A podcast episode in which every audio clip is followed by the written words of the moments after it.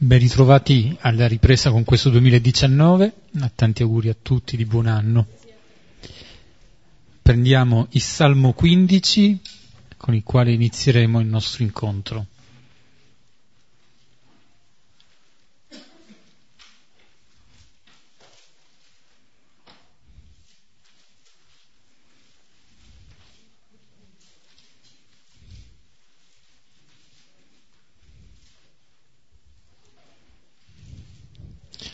Salmo che inizia con Signore, chi abiterà nella tua tenda?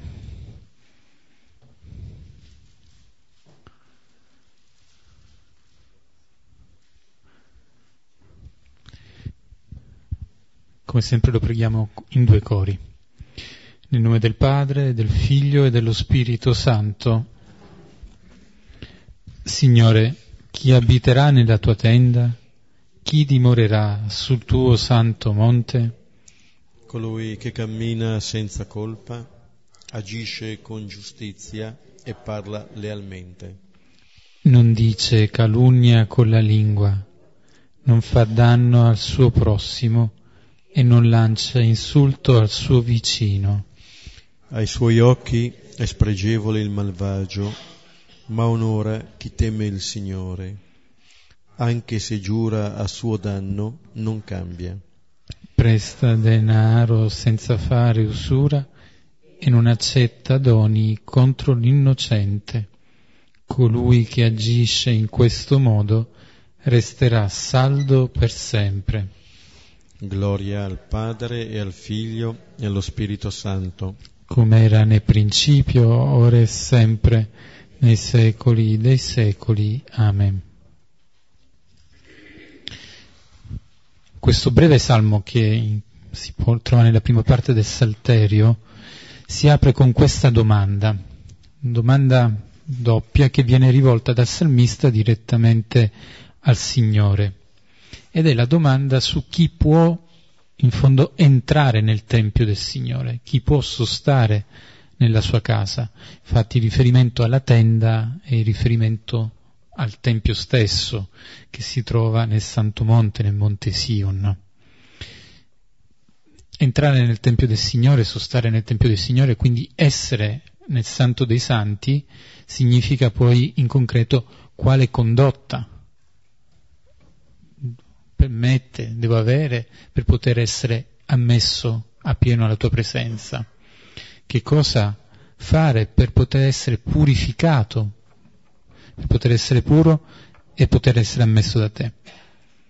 A questa domanda del salmista seguono i versetti che vanno dal 2 al, 4, al 5 primo, primo rigo che elenca, è un lungo elenco, sono 11, 11 azioni che vengono indicate, 11 azioni che riguardano questa condotta che permette di poter essere ammessi nel Tempio, entrare nella tenda.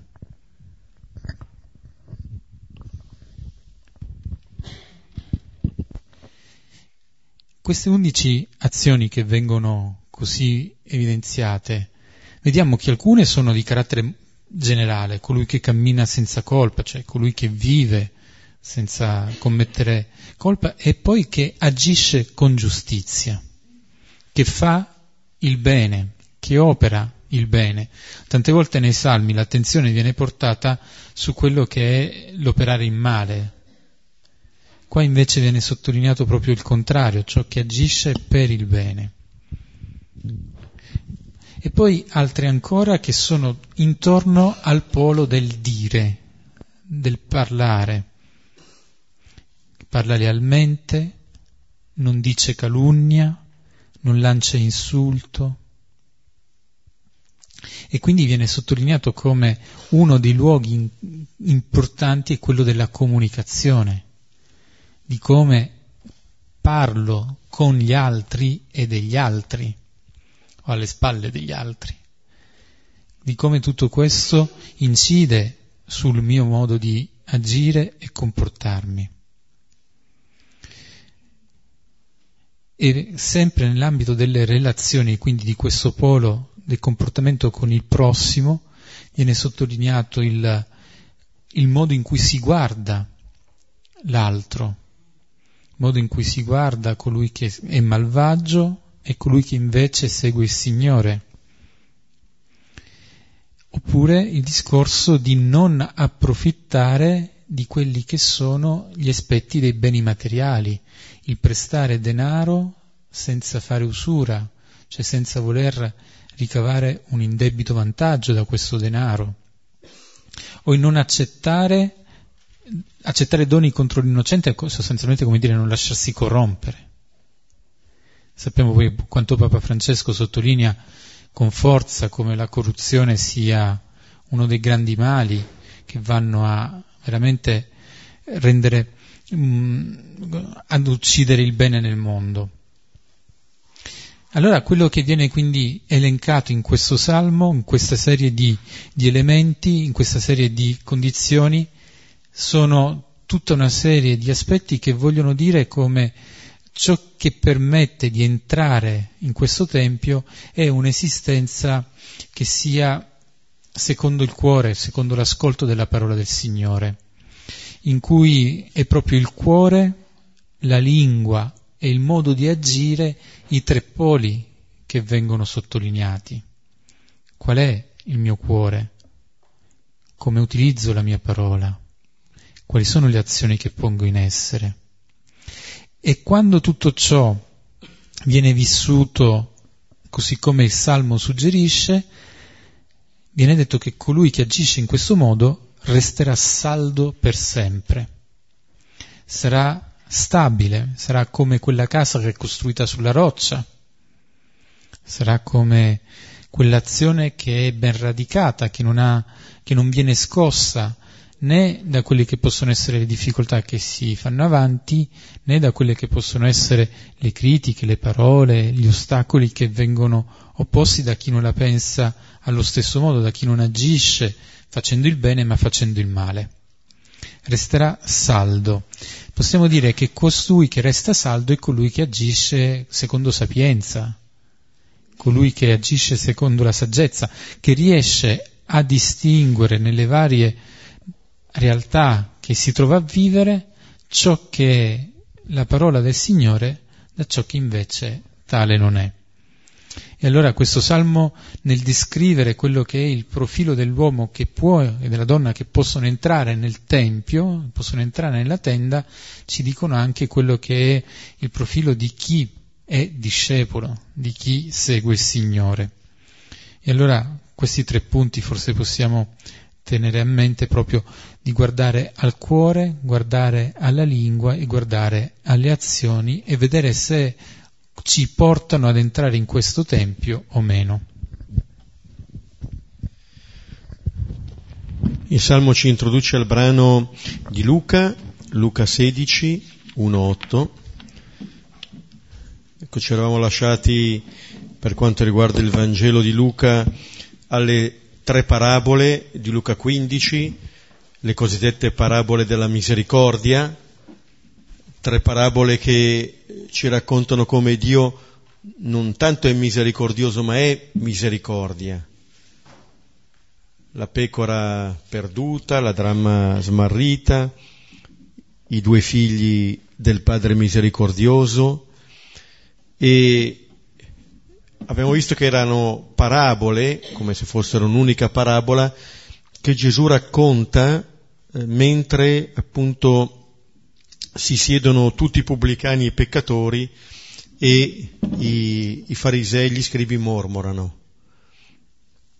Allora in controluce eh, ci sono il figlio minore e il figlio maggiore della parabola e il capitolo eh, quindicesimo si chiudeva lasciando questa parabola aperta, nel senso che eh, non veniva raccontato da Gesù eh, che cosa eh, avrebbe fatto il fratello maggiore della parabola, lasciando un po' i suoi interlocutori responsabili di questo eh, completamento della parabola. Ecco, il brano di questa sera eh, ci pone di fronte ad un'altra parabola. Adesso eh, la ascoltiamo, siamo appunto come il genere letterario è lo stesso, cambiano un po' gli interlocutori e ascoltiamo questa parabola. Ora diceva anche ai discepoli, c'era un uomo ricco che aveva un amministratore e costui gli fu accusato come uno che dilapidava ciò che apparteneva a lui. E chiamatolo gli disse, che è questo che odo di te? Rendi conto della tua amministrazione. Non puoi infatti amministrare oltre. Ora disse tra sé l'amministratore, che farò che il mio Signore mi toglie l'amministrazione? Zappare non ho forza, mendicare mi vergogno. Ora so che farò, perché quando sarò trasferito dall'amministrazione mi accolgano nelle loro case. E chiamato a sé ciascuno dei debitori del suo Signore, diceva al primo, quanto devi al mio Signore? E gli disse, cento barili d'olio. E gli disse, prendi le tue scritture e, seduto, scrivi subito cinquanta. Poi ad un altro disse, e tu quanto devi? E gli disse, cento misure di frumento. E gli disse, prendi le tue scritture e scrivi ottanta. Ed elogiò il Signore l'amministratore dell'ingiustizia, perché saggiamente aveva fatto, perché i figli di questo secolo sono più saggi dei figli della luce verso la loro generazione. Bene, non so come vi sentite dopo aver ascoltato questa parabola, eh, è lo stesso Gesù che la racconta, mm? non si dice che aveste la luna di traverso, che so io, ed è interessante che eh, Luca ponga questa parabola subito dopo quello di Luca 15. Dopo aver raccontato le parabole della misericordia, mette questa parabola. A prima vista sembra uno shock. Dice, ma come? Era così bello fino a un attimo fa? Da padre a padrone cambia tutto. Allora, eh, quello che Gesù ha raccontato al capitolo precedente, raccontando che il Padre è misericordia, poi eh, lo trasferisce qui, in questa parabola. È una parabola che parla di beni, parla di amministratore, parla di debitori, parla dell'uso dei beni in un certo senso, quello che Luca ha detto prima, adesso qui lo concretizza. L'immagine che noi abbiamo di Dio, poi noi la trasferiamo nelle relazioni che viviamo, con le cose, con le persone. Perché a seconda delle immagini di Dio che noi abbiamo, abbiamo una relazione con le cose, con le persone, con Dio stesso, con noi perché eh, altrimenti sarebbe un po' come dire vivere su mondi paralleli. La nostra immagine di Dio, di un Dio buono, eccetera, eccetera, però poi le nostre relazioni con le cose, eccetera, ce le vediamo da noi. Non lo facciamo entrare questo Dio in queste relazioni. Invece eh, Luca proprio di mira queste domande concrete. Allora, o questa immagine, immagine in senso forte del Signore, passa nella nostra realtà quotidiana, oppure sono più i pensieri che facciamo. È un modo per dire che per Luca la vita spirituale è molto materiale, molto. Nel suo Vangelo e anche nel secondo libro, negli Atti degli Apostoli, Luca insiste su questo ci dice che proprio nelle relazioni fra le persone e con le cose si verifica un po' la nostra relazione con Dio. Giovanni direbbe nella sua prima lettera, non posso dire di amare Dio che non vedo se non amo mio fratello che vedo. È proprio attraverso la relazione che ho col mio fratello che passa la mia relazione con Dio. È proprio nel modo in cui io vivo la relazione con le cose che passa anche la mia relazione con Dio, come colui che mi dà queste cose. Allora, eh, anche se questa parabola in genere è una parabola che almeno la prima lettura, primo ascolto, ci infastidisce quasi, quasi ci indispone. Dico, com'è questo qui parla? Ha frodato il, il padrone, adesso fro, lo froda ancora, prima ha sperperato tutto, e alla fine c'è questa lode. Ecco, dietro queste, eh, dietro questa parabola, che possiamo leggere anche a livelli diversi, in realtà c'è il tentativo di far passare eh, quel vivere di misericordia, quel vivere la misericordia nella concretezza della nostra vita, in quelle che sono le nostre vicende. Ecco, questa, questa domanda un po' sui doni che abbiamo, sui beni che abbiamo, quale uso dei beni facciamo? Ecco, tutto questo per Luca ha il potere di incarnare la nostra relazione con Dio. A seconda dell'immagine che ci portiamo dentro, viviamo le relazioni anche con gli altri. Leggiamo i primi due versetti. Ora diceva anche ai discepoli, c'era un uomo ricco che aveva un amministratore e costui gli fu accusato come uno che dilapidava ciò che apparteneva a lui. E chiamatolo gli disse, Che è questo che odo di te? Rendi della tua amministrazione, non puoi infatti amministrare oltre. Ecco, ci dice Luca che eh, Gesù adesso si rivolge anche ai discepoli. Prima si parlava in Luca 15 pubblicani, peccatori tutti ad ascoltarlo, scribi e farisei. Adesso eh, l'uditorio si allarga fino a comprendere anche i discepoli. È una parabola per noi anche, che ci viene detta, ci viene eh, raccontata. Non siamo estranei, quindi per Gesù, al contenuto di questa parabola e ci vengono presentati i due protagonisti principali, questo uomo ricco e l'amministratore. Un uomo ricco l'abbiamo già trovato nella famosa parabola di, del capitolo dodicesimo, quando va il fratello a litigare per l'eredità e lì c'era un uomo ricco, quello che ha talmente tanti beni che deve buttare giù i granai, costruirne altri, eccetera. E un amministratore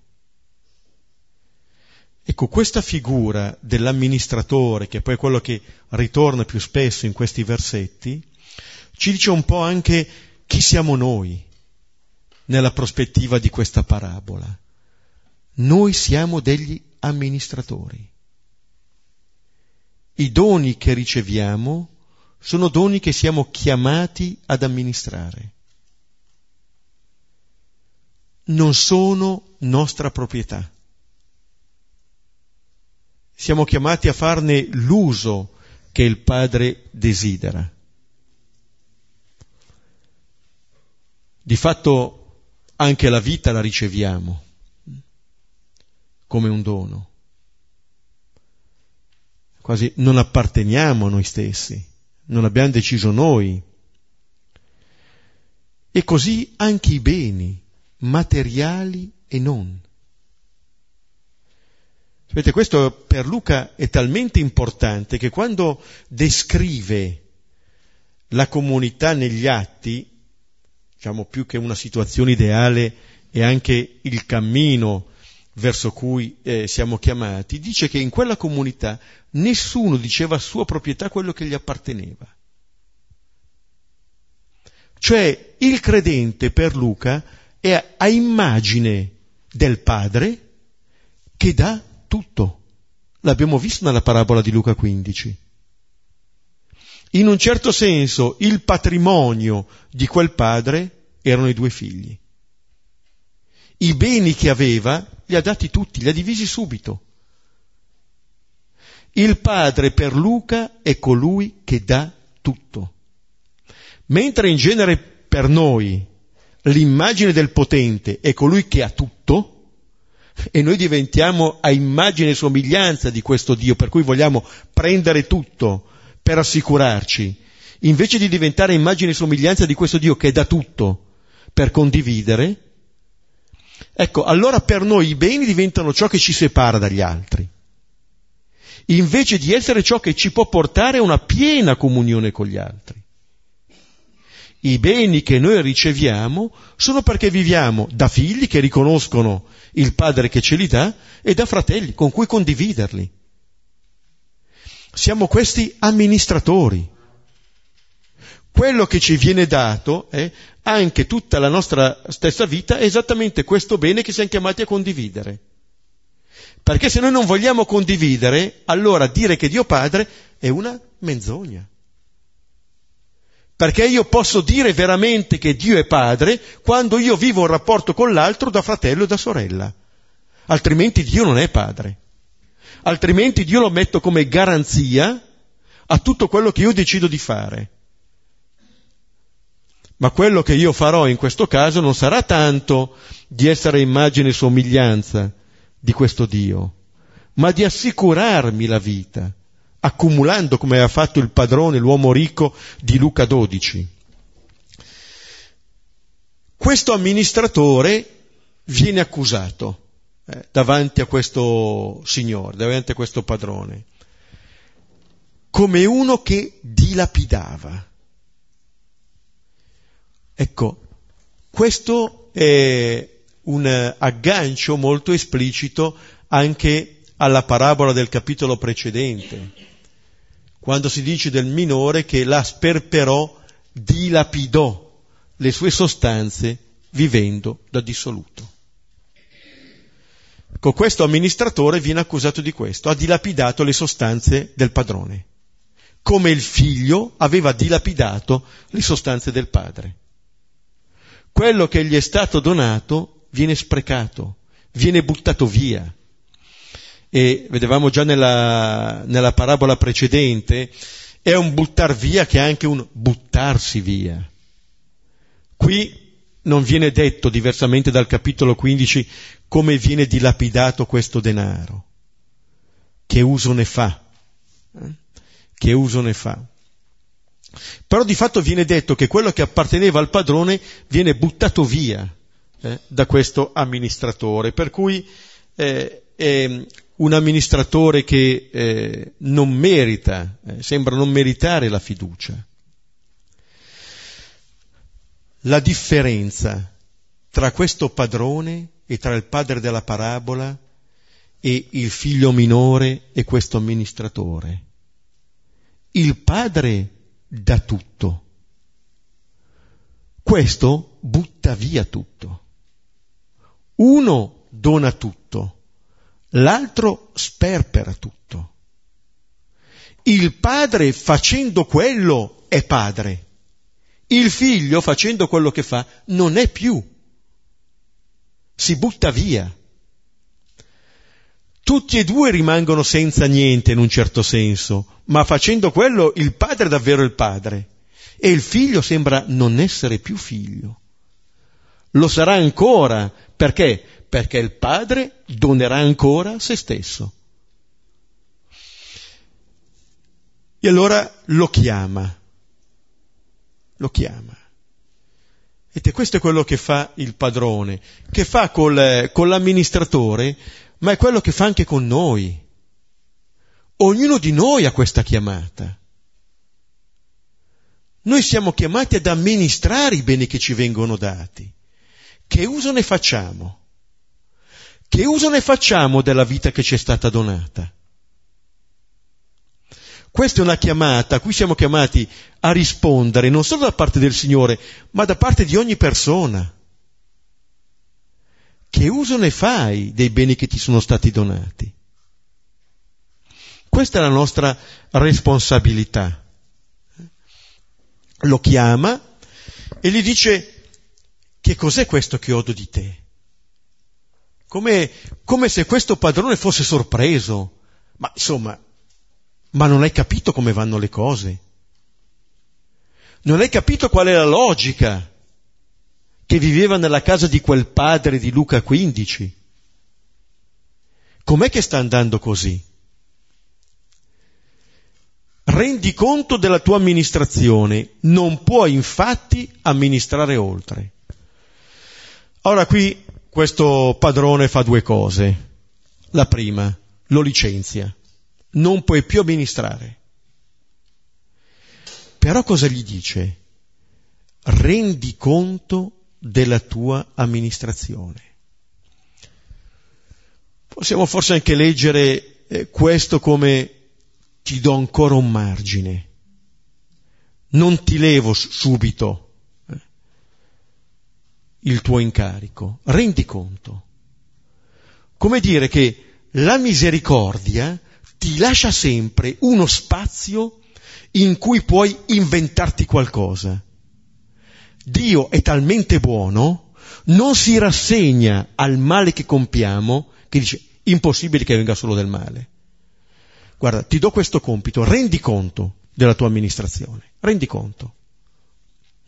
E vedremo che questo tempo che viene lasciato, che non è molto ma viene lasciato, sarà la possibilità per questa persona di cambiare qualcosa in se stesso.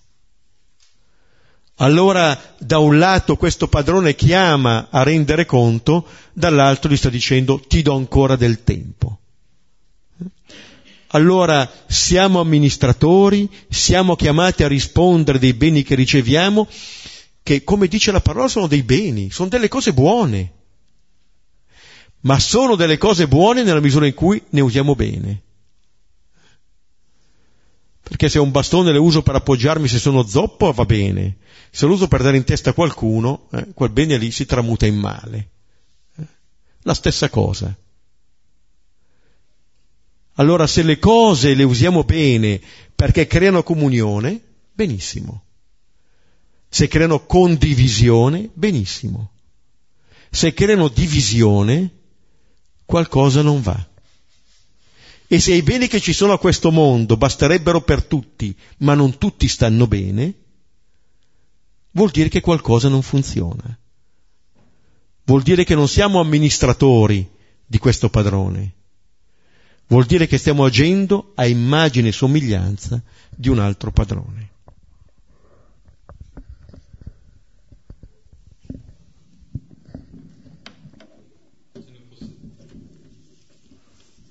Seguendo un po' quello che già Beppe ci diceva, vediamo come uh, sia nella parabola di Luca 15 che in questo inizio della parabola molto si gioca sulla dimensione del dare, donare, del trattenere, dello sprecare, del dilapidare.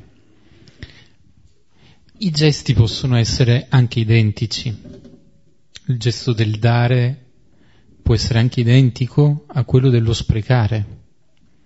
Ciò che cambia però è l'intenzione con cui viene fatto tutto questo.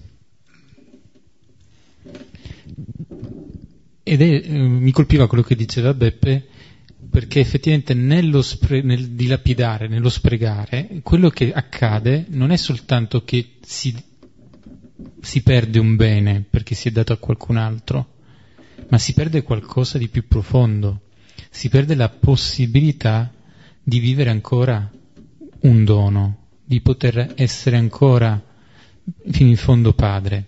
E forse questa è la cosa più, più forte, quella di riconoscere che nel donare, cioè nell'attenzione che viene riposta nella relazione con l'altro, che non c'è nello spreco delle cose, che diventa anche lo spreco delle persone, nel donare ciò che si dà non si perde in realtà. Ciò che si ha lo si è condiviso, quindi si è dato qualcosa all'altro e si è nello stesso tempo conservata una fecondità, una capacità di vita e di dono. Mi è ritornata in mente una frase che diceva un gesuita francese che ha vissuto oltre 60 anni in India si chiama il padre Serac che è mancato qualche anno fa. aveva realizzato tante attività con gli universitari, con, uh, nelle zone più povere, con i rifugiati della Cambogia. E un po' la, il suo motto era questo, tutto ciò che non si dona è perduto. Tutto ciò che non si dona viene sprecato, viene dilapidato. Nel donare, nel donare si realizza una, una vita che non ha veramente più fine. Nel trattenere le cose per sé o nello sprecare, questa vita muore senza possibilità di continuare ad essere feconda. Ora continuiamo con il versetto 3. Ora disse tra sé l'amministratore, che farò che il mio Signore mi toglie l'amministrazione? Zappare non ho forza, mendicare mi vergogno.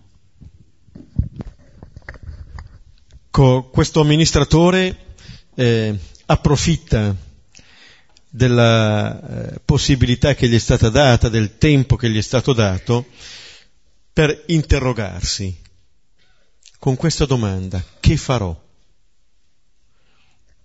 La stessa domanda che faceva il proprietario di Luca 12. Eh? Egli ragionava tra sé, che farò, poiché non ho dove riporre i miei raccolti? Che farò? Ecco, di fronte alla prospettiva che questi beni eh, vengono tolti, che il padrone gli toglie l'amministrazione, che cosa farò? Questa è la domanda. Eh? L'abbiamo eh, già vista, eh, al capitolo terzo, quando eh, si parla della predicazione del Battista, le folle lo interrogavano, che cosa dobbiamo fare? E poi i pubblicani, maestro, che dobbiamo fare? E poi anche i soldati, e noi che dobbiamo fare? E poi l'ascolteremo anche alla, negli Atti degli Apostoli, quando Pietro fa il discorso il giorno di Pentecoste, si dice che quelli che ascoltavano si sentirono trafiggere il cuore e dissero, fratelli, e noi che cosa dobbiamo fare? Che cosa dobbiamo fare? Ecco qui ehm, non è tanto, visto che siamo a Milano, mettiamo subito sul pratico, eh? cosa dobbiamo fare? Ma è il, è il senso, cioè di fronte a questi doni che ho e che poi sarò chiamato a lasciare qui, che uso ne faccio di questi doni? Ne farò un uso sapiente o un uso stolto? Appunto nella prospettiva, come ci diceva adesso Giuseppe, del dono, oppure nella paura e quindi nel trattenere e nel vivere allora l'altro come un rivale, come un nemico, come colui che mi può togliere questi beni. Che farò? Ecco, allora eh, si pone questa domanda, di per sé è la domanda tipicamente umana questa, eh? sul che cosa fare, che senso dare alla mia vita, alle cose che faccio. E eh, da un lato la prospettiva, se è quella del dono, allora è già la vita piena, l'abbiamo visto al, al capitolo nono, nella, nel segno dei pani, io posso prendere, benedire, spezzare, donare. Questa è la vita. Eh? Non solamente il culto dell'Eucaristia, la vita, che ogni dono che ho lo accolgo, lo ricevo, di questo ringrazio, rendo grazie e poi lo condivido. Vivo davvero da figlio che accoglie, che riceve questo dono e lo condivido con i miei fratelli però posso essere anche preso eh, dalla paura per cui cerco di accaparrarmi, di diventare proprietario invece che amministratore, padrone invece che amministratore, padrone di qualcosa che non è mio. E lui si chiede ma che cosa devo fare? Che cosa devo fare? E, e pone davanti a sé delle prospettive. Zappare. Non ho forza mendicare, mi vergogno. potrebbe dire, non si vergogna, non si è vergognato di imbrogliare, di frodare, si vergogna del mendicare. Però potremmo dire, almeno lì raggiunge la verità di se stesso, si guarda in faccia e vede che deve cercare una via di uscita. Queste cose sembra dire no, non ce la faccio. Sapete, Sant'Ignazio, quando eh, scrive anche la nostra Costituzione, beh, se proprio a volte non vi spinge l'amore verso il Signore, che, che, almeno vi spinga il timore di qualche pena, se proprio non sapete essere motivati da questo, fatevi furbi, usate anche delle vostre paure se proprio non siete in grado di fare altro. Ma vedete, in questo c'è anche una sapienza. Come dire, invece di perdere la testa, no, di disperarsi, questo qui cerca di trovare in se stesso quali risorse ho.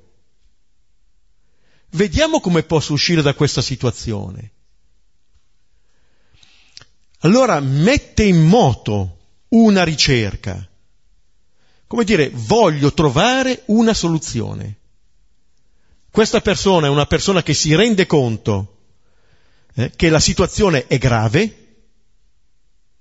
eh, gli viene tolta l'amministrazione, si rende conto che deve trovare una soluzione e che dovrà prendere una decisione.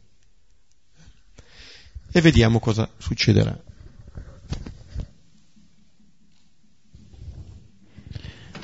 Giusto per sottolineare quanto è importante quando arriva questa domanda che faccio ora?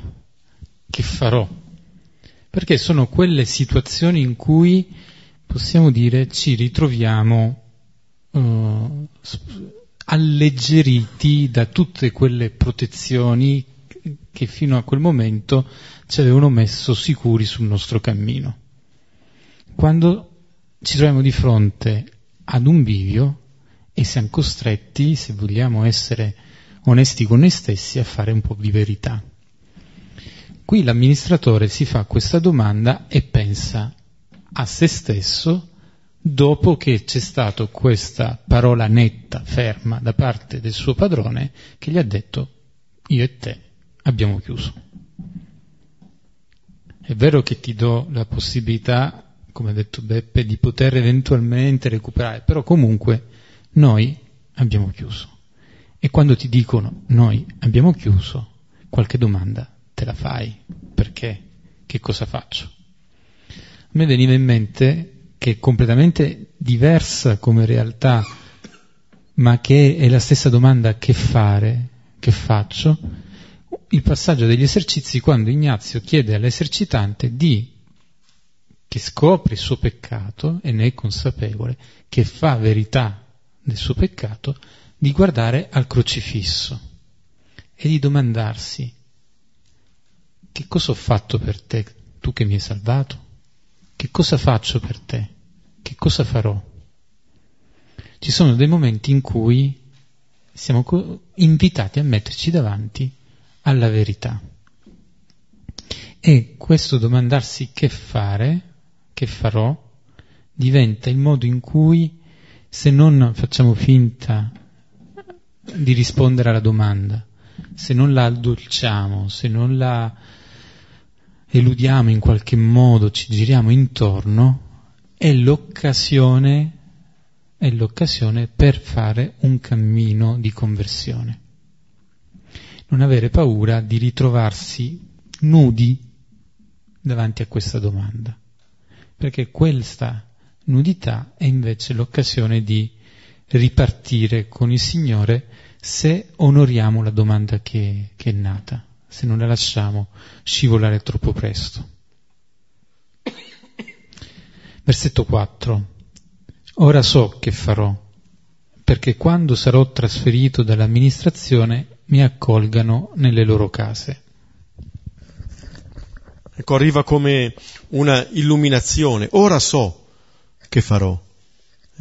Ha visto quello che è chiamato a fare. E quello che, che dice è che lui volge a proprio vantaggio la situazione. Pensa che cosa può essere utile e ha trovato qualcosa, eh, ha utilizzato bene il margine di tempo che gli era stato concesso e dice perché quando sarò trasferito mi accolgano nelle loro case.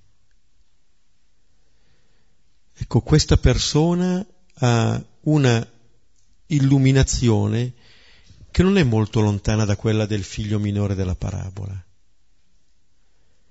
che dopo che ha dilapidato tutto pensa che nella casa del padre c'era ancora il pane. La ricerca del minore, per quanto disordinata, era una ricerca di accoglienza. E questo amministratore trova che il senso, il fine della ricerca che sta mettendo in atto è l'essere accolto nella casa, come in Luca 15. I due fratelli erano chiamati ad essere accolti nella casa. Se eh, questa persona si pone questa domanda e trova questa risposta, trova il senso della vita e la trova non più tanto nei beni, ma nelle relazioni, perché mi accolgano.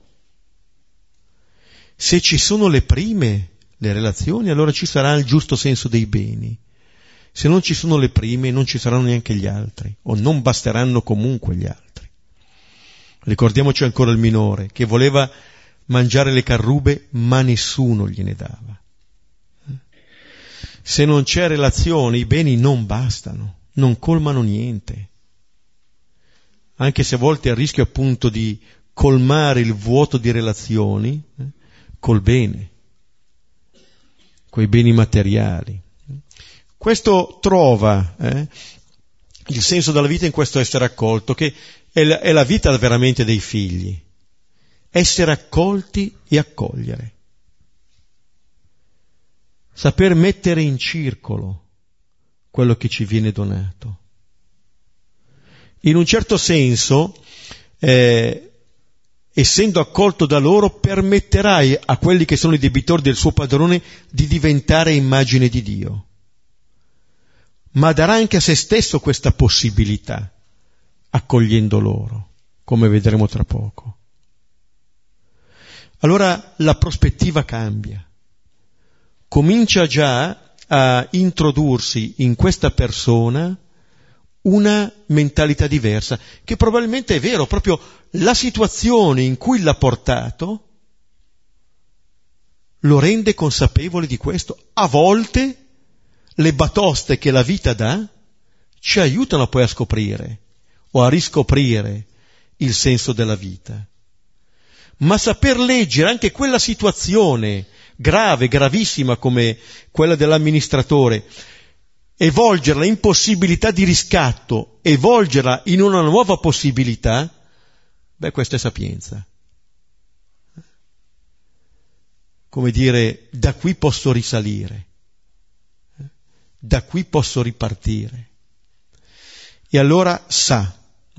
Non ha ancora detto, e il, il Vangelo non ha ancora raccontato cosa farà, ma lui l'ha saputo e indica il fine, eh, perché mi accolgano, accolgano me nelle loro case.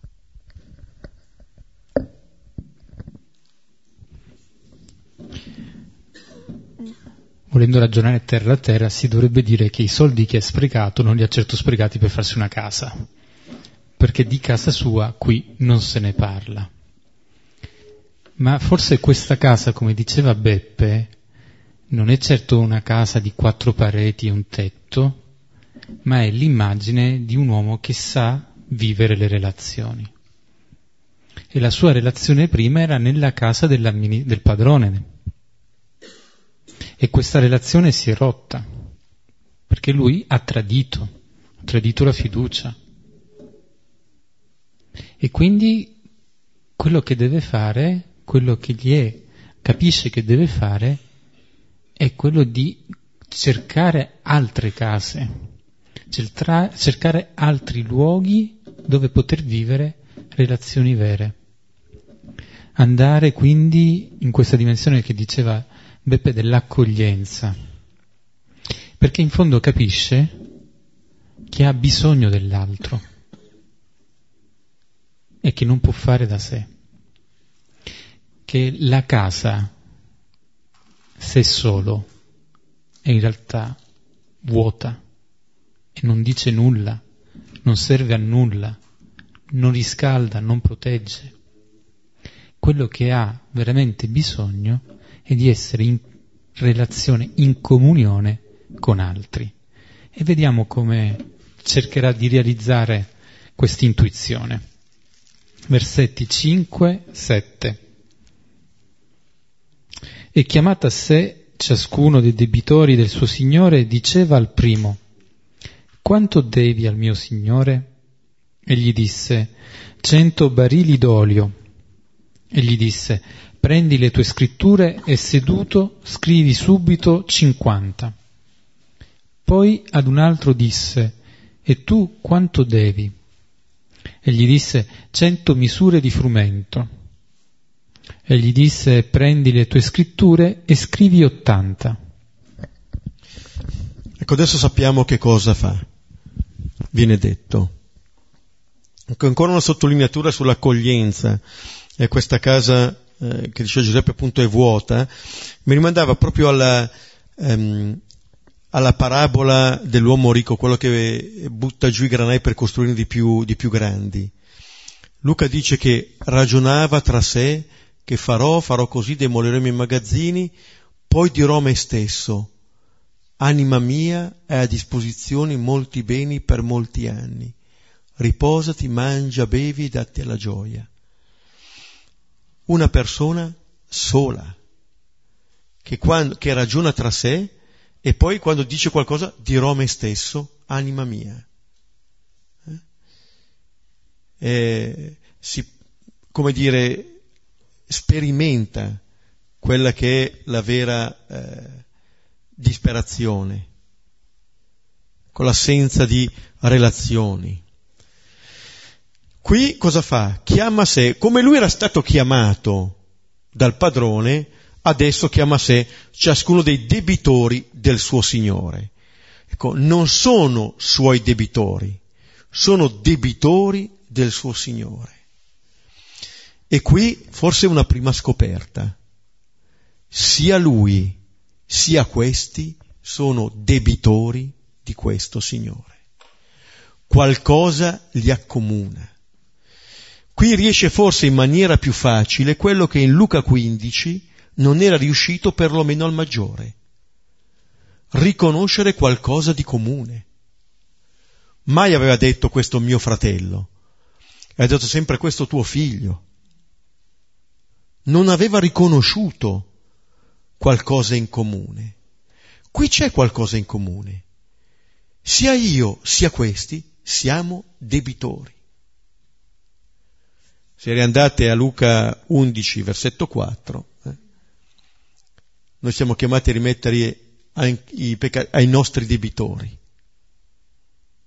Quella è la nostra comunanza. Gli uni e gli altri siamo debitori. Però vedete, è qualcosa in comune su cui è possibile costruire. Per paradossale che sia, resiste di più una comunione fondata sull'accoglienza di questo essere debitori tutti che su altre cose, su qualche illusorie perfezioni. Siamo insieme perché chissà chi siamo, no? L'unica possibilità che abbiamo di stare insieme è il riconoscerci tutti debitori di uno, il quale non ci rinfaccia questi debiti ma ci dà la possibilità di costruire comunione a partire anche da quelli. Allora li chiama, chiama ciascuno e gli dice ma quanto devi? Eh, cento barili d'olio, olio e poi frumento, un po' l'essenziale per vivere.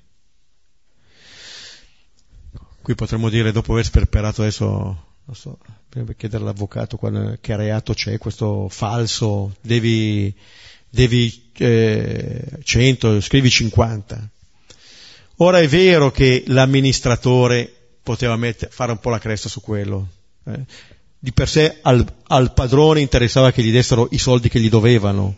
Quanto lui riusciva a far crescere va bene, ma non è tanto il fatto che lui rinunci a una parte del suo, è il fatto che lui inverta la logica con cui faceva le cose, cambia, comincia a donare, a condonare, a perdonare qualcosa.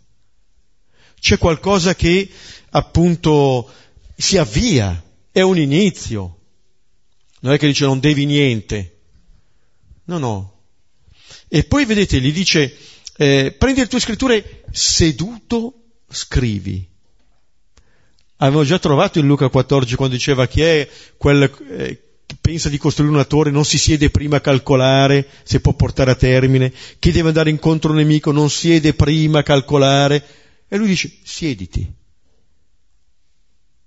Come dire, non ti voglio più imbrogliare, ti do il tempo per pensare, non molto, non neanche io molto tempo però siediti e scrivi subito.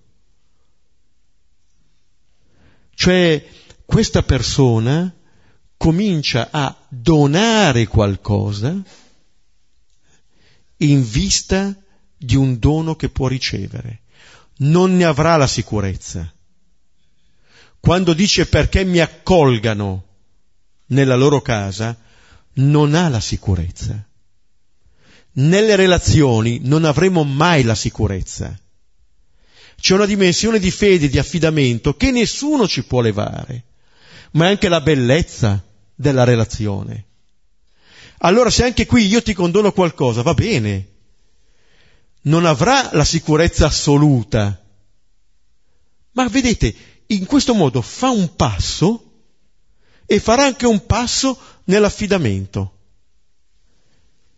In un certo senso la vita gli sta insegnando a fidarsi, gli sta, gli sta insegnando a mettersi nelle mani di qualcuno, a fare qualcosa, a immettere una logica nuova, sperando che quella logica nuova poi si diffonda per lui, ma anche per altri. Forse ha intuito che si può stare a questo mondo vivendo in maniera diversa. Davvero quella misericordia che gli è stata donata anche in quel tempo che gli è stato dato, può dare inizio a una vita nuova per lui e lui spera anche per altri. Allora il debito che eh, l'altro ha con me può diventare anche il luogo in cui io divento come Dio. Io lo posso condonare sperando appunto che questo poi eh, mi ritorni. Allora il denaro, i beni, l'olio, il frumento, che non sono più strumenti di divisione, ma strumenti di condivisione. Davvero siamo amministratori e non siamo proprietari. Quando siamo proprietari ci dividiamo, ci dividiamo dagli altri. E allora questa, questa persona un po' alla volta capisce il corretto uso dei beni. Il tempo che gli è stato dato, il tempo che ci è stato dato, se non altro è per camminare verso questa possibilità. Non tanto di arrivare subito al traguardo, ma già l'aver intuito una prospettiva diversa è già un buon traguardo.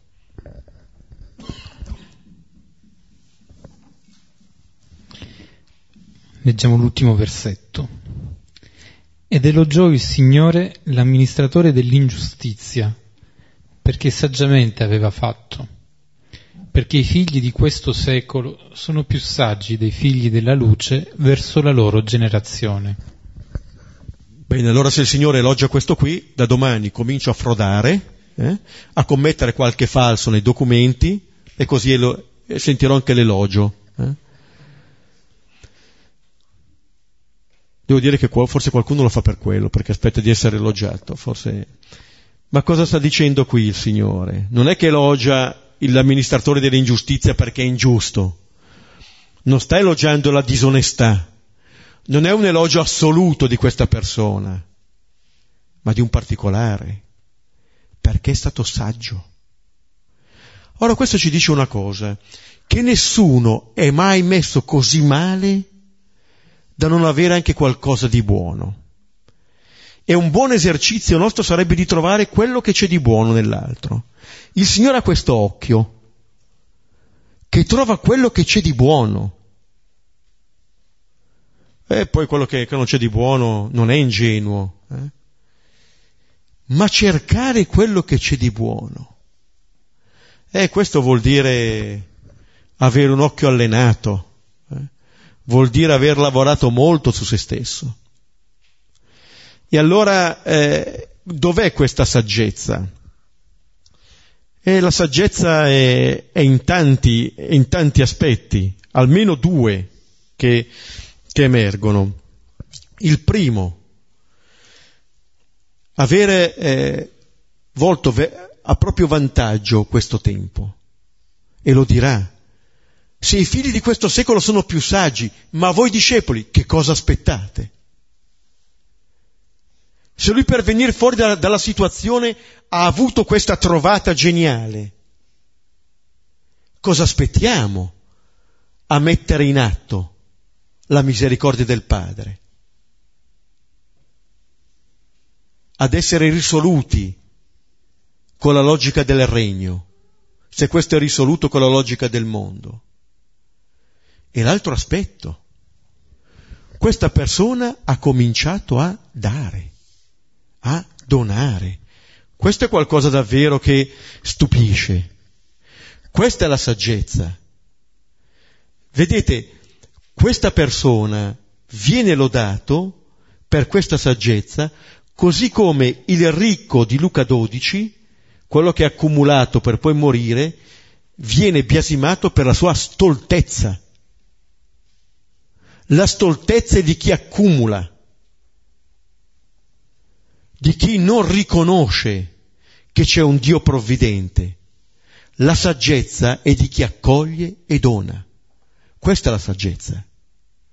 Questo è vivere già la vita eterna qui. L'altro è un morire. E quello che farà il Signore non è punire lo stolto. Si è già dato lui la punizione. È solo come un morto. È stolto come un morto privo di relazioni. Questa persona invece, appunto, al di là della sua disonestà, eccetera, ha saputo trovare in quella situazione, in quel frangente, il suo riscatto. Ha saputo accogliere la possibilità che gli è stata data.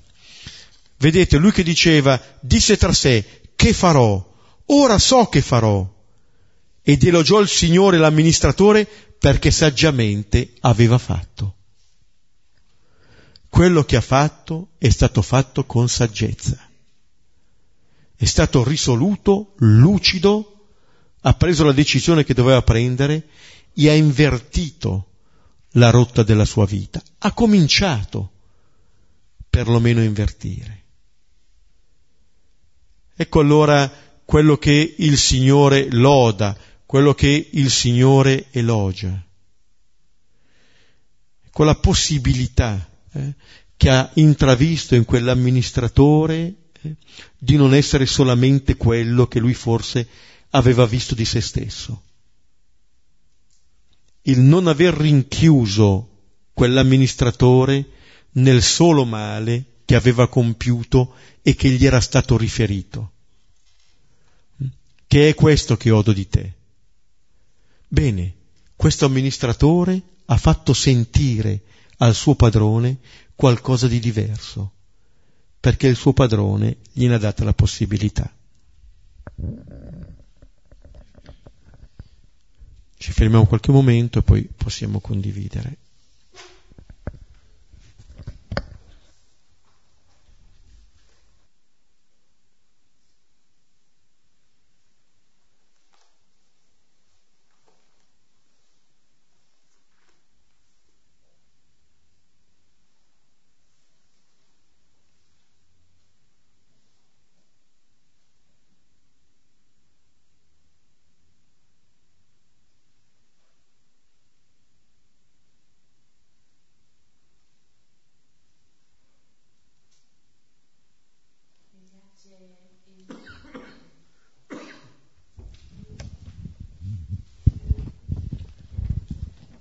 Mi piace il momento di verità del, dell'amministratore eh, che dice zappare non ho forza, mendicare mi vergogno. Vuol dire, forse non, non, so fare queste cose, non sapevo magari neanche, neanche eh, amministrare, forse mi ha messo a amministrare perché non sapevo fare queste cose, cioè, mm, mm, che però è il momento della verità, forse, è il momento... Eh, quel momento in cui ti senti con, boh, così, senza terreno sotto i piedi, però che dà la possibilità di pensare sì in modo diverso da quello che normalmente tutti, eh, io e tutti, pen- mi pensano, e mi penso e mi pensano. Eh, posso cambiare, forse è il momento della conversione in fondo. Eh, sì, il resto non è che mi sia molto chiaro, nel senso che non capisco molto bene come si possa lodare uno che sia stato così, cioè ho capito quel che, quello che ci avete detto, però rimane un po' incomprensibile come si possa lodare uno che mh, mm, apprezzo la sua onestà intellettuale nell'ammettersi un incapace, ecco, che già è un buon punto di partenza forse, mm, e da lì si può ripartire.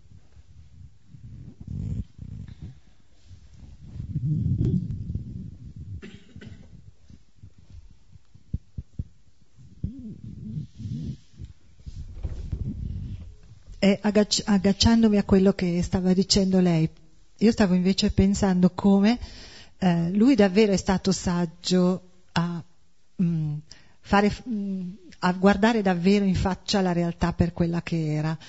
Mh, mm, stavo pensando come invece oggi eh, noi facciamo molta più fatica nel momento in cui c'è un'accusa di qualsiasi genere, noi andiamo a cercare la scusa fuori di noi ma se, se, ho fatto il cattivo amministratore, ma è colpa di te padrone che non mi hai dato magari quel, delle possibilità o non mi hai dato degli indirizzi dove dovevo andare, oppure colpa di quelli che dovevano pagarti e che poi io mi sono trovato in difficoltà. Cioè come noi facciamo presto subito a eh, buttare la colpa fuori di noi.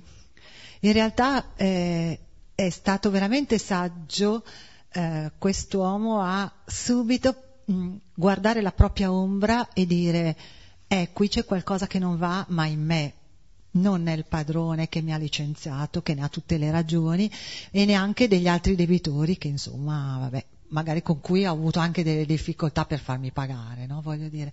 In realtà invece questo ehm, gli ha permesso di entrare proprio nella verità di se stesso, dove gli altri in quel momento non c'entrano proprio nulla, guarda in faccia alla realtà di quello che sei. Ed è lì che scatta, che gli scatta proprio questa cosa di dire allora devo essere io il primo a muovere i passi, altrimenti se faccio l'operazione di accusare sempre gli altri aspetto che siano gli altri che cambino e io non cambierò mai e, e resterò sempre colui che dilapida e che resterà senza nulla o che comunque continuerà a essere un cattivo amministratore delle, anche delle potenzialità che ha, perché lui poi dimostra, tira fuori un sacco di potenzialità, eh. le sue potenzialità le tira fuori dopo, eh, mentre prima forse faceva proprio l'amministratore così, molto tranquillo, senza sprecarsi più di tanto.